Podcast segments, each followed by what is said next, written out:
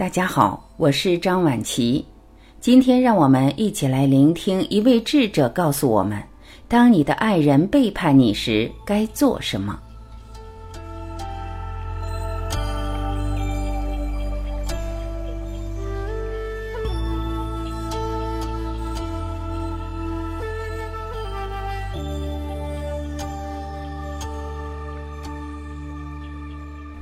有人问，如果有人背叛了你，惩罚那个人，或者相信有朝一日他必定会受惩罚，有错吗？智者回答，但他必须受到惩罚，要么是你，要么是其他人，他必须受惩罚。你通常都会实施何种惩罚呢？已经给了足够多有趣的惩罚了，不是吗？已经有那么多惩罚了，丑陋相待，恶言相对，冷战，所有能做的都做了，所以你还想要给什么惩罚呢？你的困扰在于对方没有悔恨之意。对方没有悔恨，是因为他们在做他们想要做的事，而不是你想让他们做的事，总是这样。而这可能对你不利，但他们在做着他们想做的事。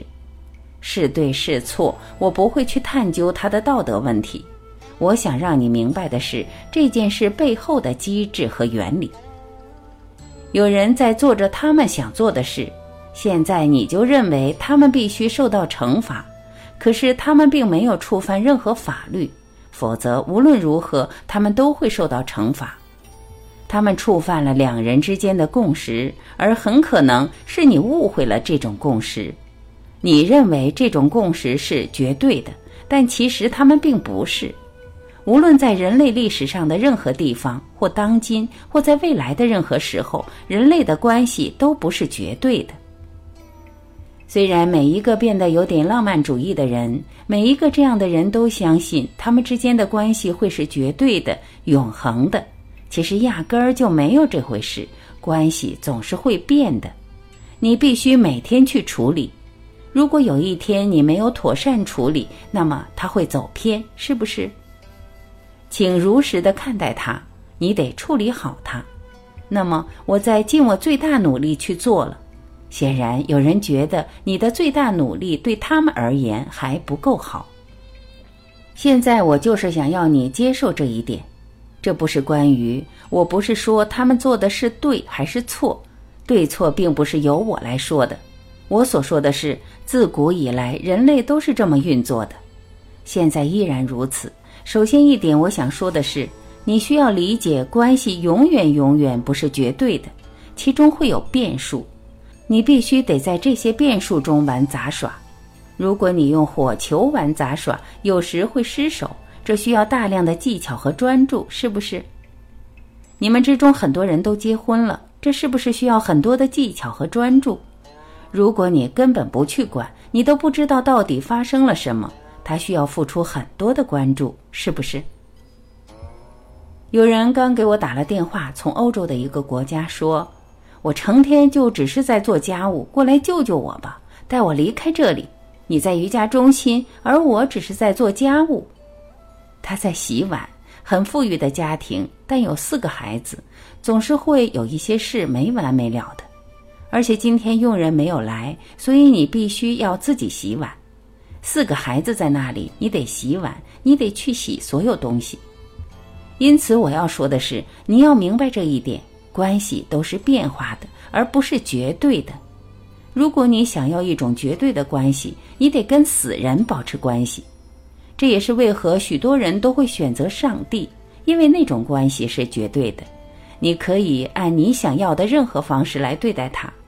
如果你十天都没有想起他，而到了第十一天，如果你想起了他，他还在那里。你如果用这样的方式来对待你的丈夫或妻子或其他人，那么就会出事。你离开了，忙得忘记了上帝三年之久，然后你还是可以想起他，他也依然还在那里。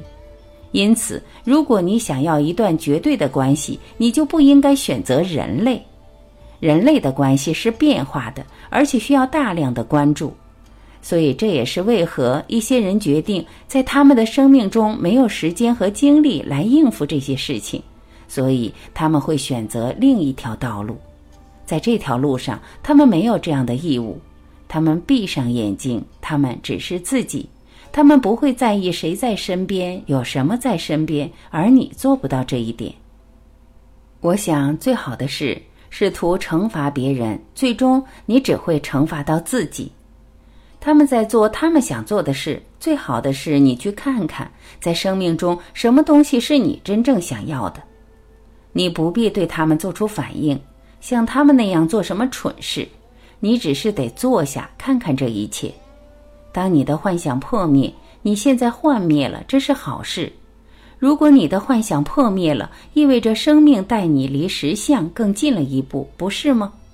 所以这对于你来说是一个机会，让你可以坐下来好好看看，我的生命本质是什么，它为何是这样的。看这个生命，它是一个完整的生命，不是这样吗？它是半个生命吗？你是半个生命还是一个完整的生命？完整的生命，他为何会感到如此不完整，觉得需要另一个人来填补这个生命？为何会这样？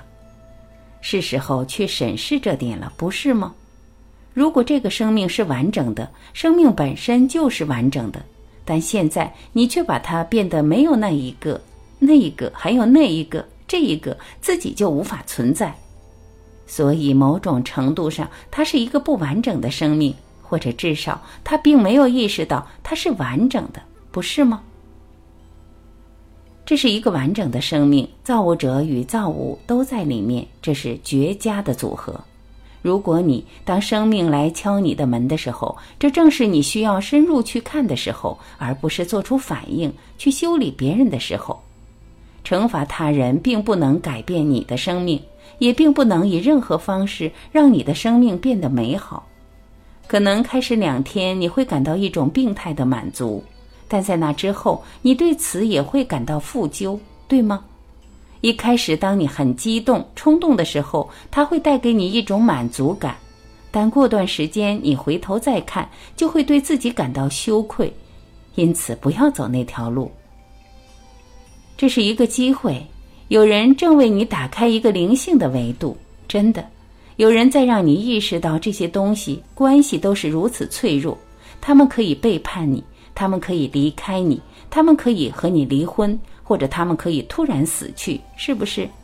如果他们死去了，你不会认为他背叛了你，你会这么认为吗？不会。但不管以什么方式，你被拒之门外了，不是吗？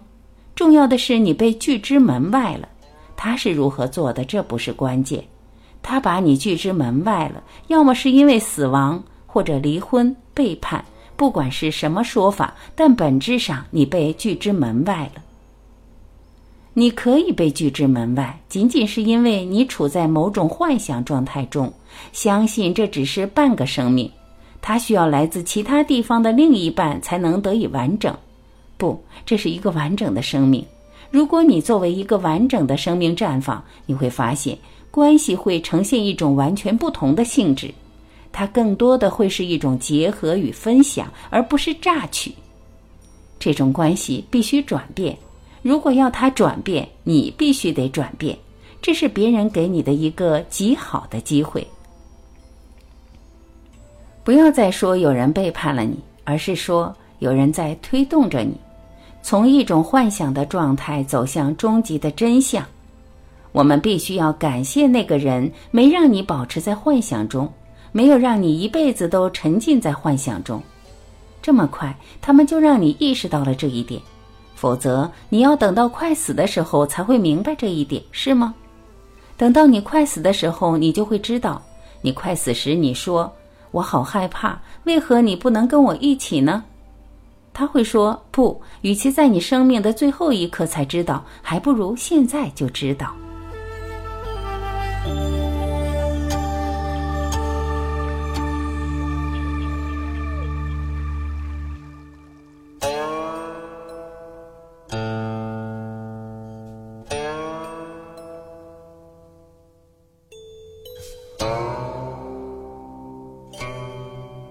感谢聆听，我是婉琪，我们明天再会。